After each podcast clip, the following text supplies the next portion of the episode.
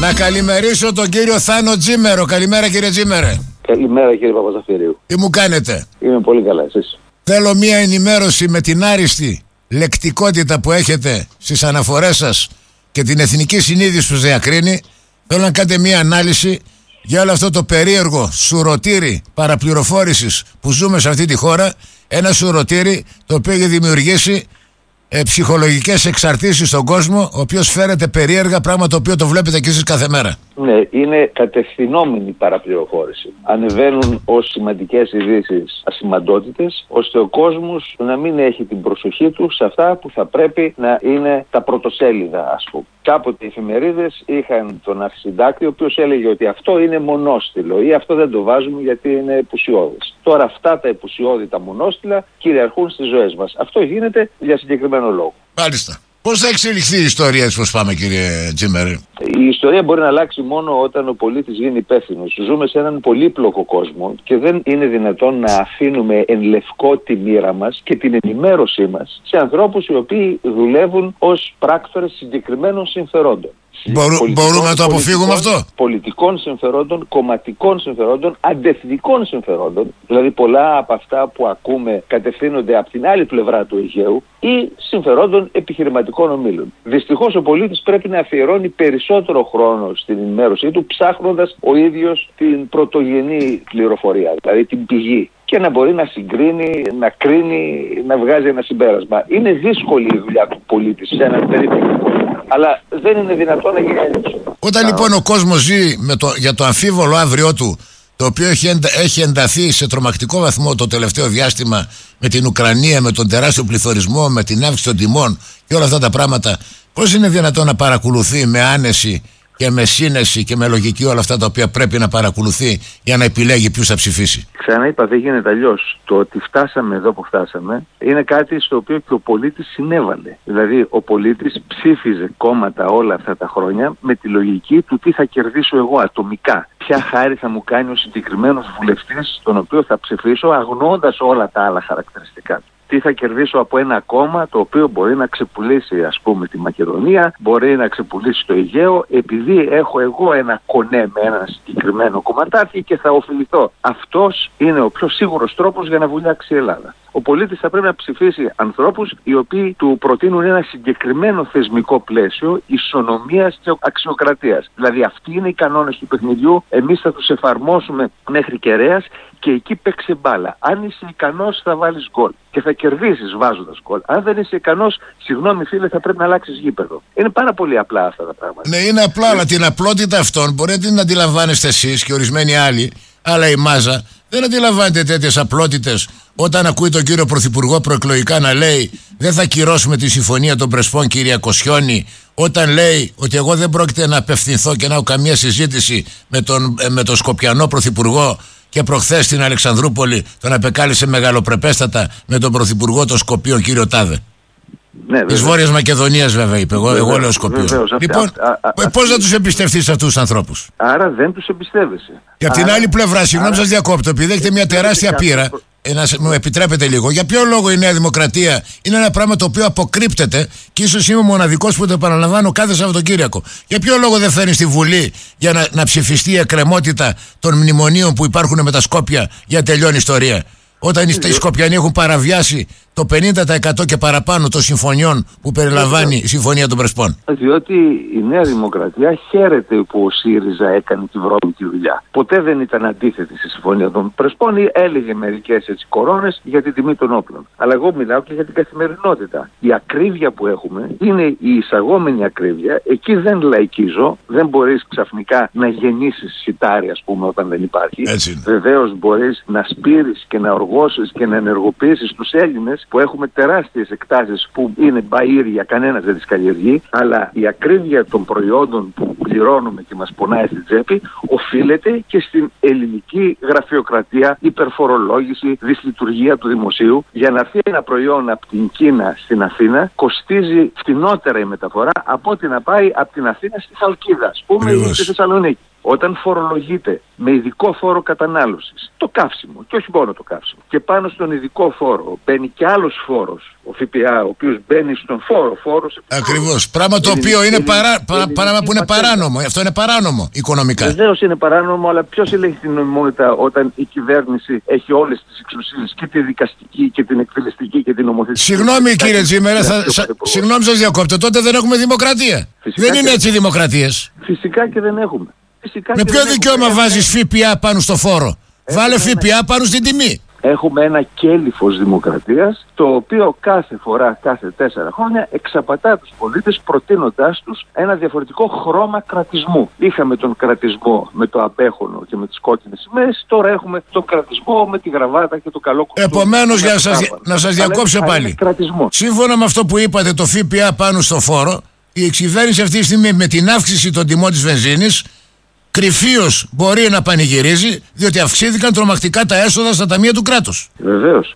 Το... Γιατί δεν το λένε, τρέπονται. Το λένε μέσω ότι έχουμε δημοσιονομικό χώρο. Δεν είναι μόνο αυτά. Είναι χιλιάδες μικρολεπτομέρειες που οι άνθρωποι της πιάτας τις βλέπουν στην καθημερινότητα. Παράδειγμα, ένα φορτηγό που φεύγει από τη Λάρισα στην Αθήνα, φορτωμένο, ξέρω εγώ, μήλα ας πούμε, ή κεράσια, δεν μπορεί να γυρίσει από την Αθήνα στη Λάρισα φορτωμένο έπιπλα. Απαγορεύεται. Μάλιστα. θα πρέπει να γυρίσει άδειο. Αυτό σημαίνει ότι το κόστος του κερασιού που θα απολυθεί στον Αθηναίο. Έχει διπλάσια μεταφορικά. Ακριβώς. Και το κόστος του επίπλου που θα απολυθεί στο Λαρισαίο είναι μεγαλύτερο ακριβώς μόνο και μόνο αυτής της συντεχνιακής ρύθμισης που όλες οι κυβερνήσεις την κρατάνε για να μπορούν να ελέγχουν τις ψήφους και του ιδιωτικού τομέα. Πολύ ωραία. Για ποιο λόγο την αποκαλείται συντεχνιακή ρύθμιση και δεν την αποκαλείται παράνομη ρύθμιση, όταν αυτή τη στιγμή πρέπει να πω ότι εγώ, που πολλές φορές λέω ότι μόνο οι μετριότητες ασχολούνται με την πολιτική, οφείλω μετά από αυτά που είπατε να ζητήσω συγγνώμη και να πω μόνο οι πονηροί έξυπνοι ασχολούνται με την πολιτική, διότι έχουν ένα μπερδεμένο και πολύπλοκο σύστημα λειτουργίας του κράτους,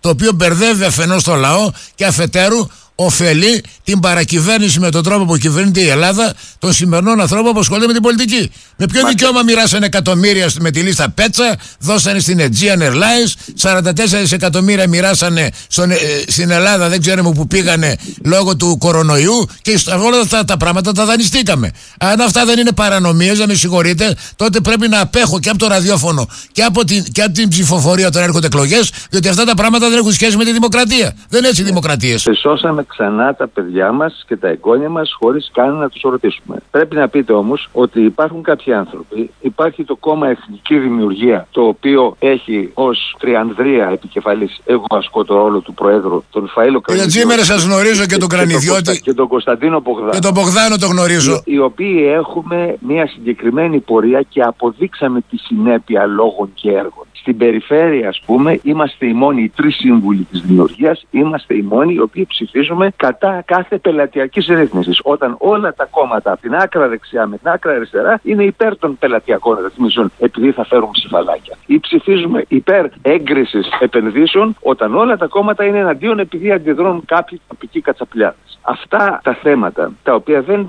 είναι πρωτοσέλιδα, αλλά ξαναλέω έχουν να κάνουν με την καθημερινότητά μας, είναι αυτά που έχουν βουλιάξει την Ελλάδα στην επανάπτυξη. Διαβάζουμε, ας πούμε, για τις ιστορίες των μεγάλων εταιριών του εξωτερικού. Τη Microsoft, την Apple, ξέρω εγώ, όλες αυτές τις μεγάλες εταιρείες, την Amazon. Και όλες ξεκινάνε με τον ίδιο τρόπο. Κάποιος είχε μια ιδέα, στο γκαράζ του σπιτιού του έστησε ένα μαγαζί και με το αυτοκίνητό του κουβαλούσε τα πρώτα προϊόντα και τα μοίραζε στους πελάτες. Αυτή η φράση στην Ελλάδα εμπεριέχει 10 παρανομίες. Πρώτον, δεν μπορείς να χρησιμοποιήσει τον γκαράζ του σπιτιού αν ανοίξεις το πατέρα σου. Πρέπει να γίνει αλλαγή χρήσης χώρου και πρέπει να σου γίνει παραχώρηση. Και όλα αυτά να έχουν γραφειοκρατία. Δεν μπορείς να κουβαλάς με το δικό σου αυτοκίνητο, το ιδιωτικό ας πούμε, έναν υπολογιστή να τον πας ένα πελάτη. Απαγορεύεται. Πρέπει να έχεις ειδικό αυτοκίνητο μεταφοράς. Αν σε πιάσουν στον δρόμο θα σου κόψουν πρόστιμο. Όλα αυτά που δεν άλλαξαν από καμία κυβέρνηση είναι αυτά που εμποδίζουν κάθε σοβαρό άνθρωπο να ξεκινήσει μια επιχείρηση στην Ελλάδα. Και όταν την ξεκινήσει θα αρχίσουν μετά. Προσφυγές στο Συμβούλιο της Επικρατείας. Ε, Μηνύσεις από τους τοπικούς, ξέρω εγώ, κατσαπλιάδε από την αριστερά η οποία δεν θέλει να γίνει τίποτα. Και στο τέλος θα βρεθείς μπλεγμένος με τα δικαστήρια τα οποία έχουν και κόστος και χρόνο. Δηλαδή κάποιος όταν κάνει μια επιχείρηση δεν την κάνει για να είναι συνέχεια στα δικαστήρια. Την κάνει για να ασχοληθεί, να πάει μπροστά, να δημιουργήσει θέσεις εργασίας, να μοιράσει ψωμί στον κόσμο. Γιατί οι θέσεις εργασίας δημιουργούνται από το επιχειρήν, δεν δημιουργούνται από τους κομματάρχες. Και να πάει μπροστά και αυτός και η χώρα. Όλες οι χώρες οι οποίες αναπτύχθηκαν έτσι αναπτύχθηκαν. Χρησιμοποιώ συχνά το παράδειγμα της Ιρλανδίας. Η Ιρλανδία όταν μπήκαμε στο μνημόνιο ήταν μαζί μας. Σήμερα πετάει, έχει μισό τρισεκατομμύριο δολάρια ΑΕΠ και εμείς είμαστε ακόμα στα 180-85 με ζόρι να φτάσουμε 190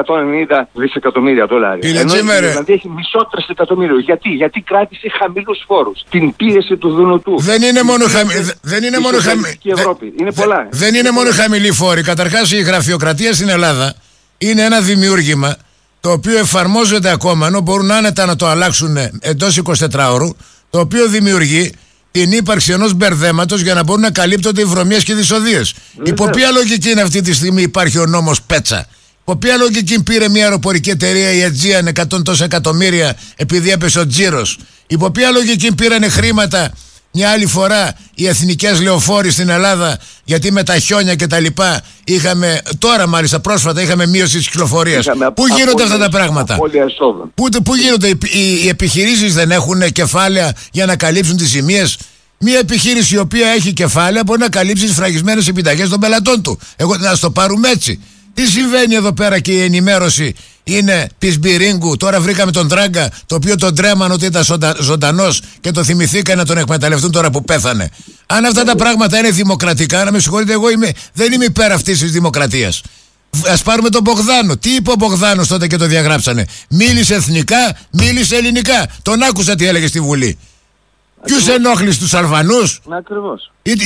Τι είπε δηλαδή ο Μπογδάνος και το διαγράψανε; Ο Μπογδάνος είπε ότι το Κουκουέ ήταν πάντα αντεθνικό Ψέματα είναι. Ψέματα είναι. Αυτό λέμε. Τι μέλη γενέστε αυτή τη στιγμή, έχουμε μέλλον σαν χώρα. Και αυτό το θέμα να το δούμε, διότι δεν είναι τι έκανε το Κουκουέ πριν από 70 ε, χρόνια. Είναι τι κάνει σήμερα, όταν υπονομεύει κάθε προσπάθεια, ας πούμε, ομαλής ζωής της χώρας. Θα σας πω ένα απλό παράδειγμα οι εργαζόμενοι, οι υπάλληλοι στο Πολυτεχνείο είπαν ότι μια μέρα εμείς θα φύγουμε από τι δουλειές μας, θα κάνουμε στάση εργασίας για να διαδηλώσουμε έξω από το δικαστήριο που δικάζει τη Χρυσή Αυγή. Εγώ σας λέω ότι μπορεί να δικαζόταν ο ιδεχθέστερος εγκληματίας με ποιο δικαίωμα ο δημόσιος υπάλληλος που τον πληρώνω από τους φόρους μου για να είναι εκεί να προσφέρει εργασία, λέει ότι θα σηκωθώ να φύγω από τη δουλειά μου και θα πάω να διαδηλώσω έξω από οποιοδήποτε δικαστήριο για οποιονδήποτε λόγο. Είναι αυτή η δουλειά του δημοσίου υπαλλήλου να διαδηλώνει έξω από τα δικαστήρια.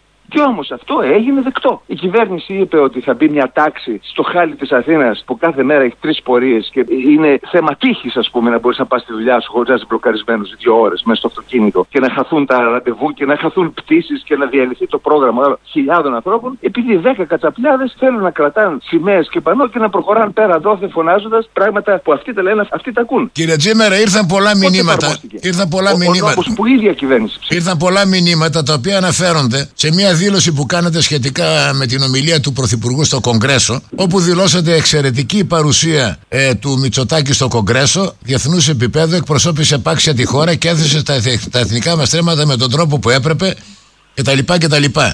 Ε, ποια ήταν η εξαιρετική ομιλία όταν συνέκρινε το Μεσολόγγι με τη Μαριούπολη και τον, και τον εμφύλιο πόλεμο των Αμερικάνων με την επανάσταση των Ελλήνων; Και όταν είπε το άλλο τρελό ότι εδώ με χειροκροτήσαν περισσότερα από ό,τι με χειροκροτούν στο, στο κοινοβούλιο. Να καταλάβουμε κάτι κύριε Παπαζαφυρίου. Η ομιλία γίνεται για ένα συγκεκριμένο κοινό. Ναι. Εκεί ο Πρωθυπουργός της Ελλάδας, ναι. όχι ο πρόεδρος της Νέας Δημοκρατίας, ναι. μιλούσε στους Αμερικάνους. Ναι. Έπρεπε λοιπόν να μιλήσει με τον τρόπο που οι Αμερικάνοι θα άκουγαν αυτά που έλεγε δηλαδή, και θα λέγαν τι καλά τα λέει. Ποιος είναι ο τρόπος ότι το Μεσολόγγι που ήταν μια έξοδος Μεσολογίου ηρωικότατη. Δεν ξέρουν οι Αμερικάνοι. Ναι, και, και επειδή δεν ξέρουν πρέπει να παραποιεί την ιστορία και να λέει σε μια όλη ομιλία που έκανε αντί Κωνσταντινούπολη Ισταμπούλ όταν ο Μάσκ προχθές την απεκάλεσε ε, Κωνσταντινούπολη; Προσέξτε, αυτά είναι λεπτομέρειες. Το ότι μίλησε Έλληνας Πρωθυπουργός σε κοινή συνεδρίαση και του Κογκρέσου και της Βουλής, ας πούμε, της αντίστοιχης Βουλής των Αμερικάνων και σηκωθήκαν όρθιοι και τον χειροκρότησαν ένα σωρό φορές, αυτό δεν μπορούμε να το παραβλέψουμε. Εγώ δεν είπα ότι το παραβλέπουμε. Αυτή, αυτή η δήλωση που έκανα, κύριε Παπαζαφυρίου, επειδή είστε αντικειμενικός άνθρωπος, παρακαλώ και εσείς και οι ακροατές σας χώρα να καταλάβουν το εξής.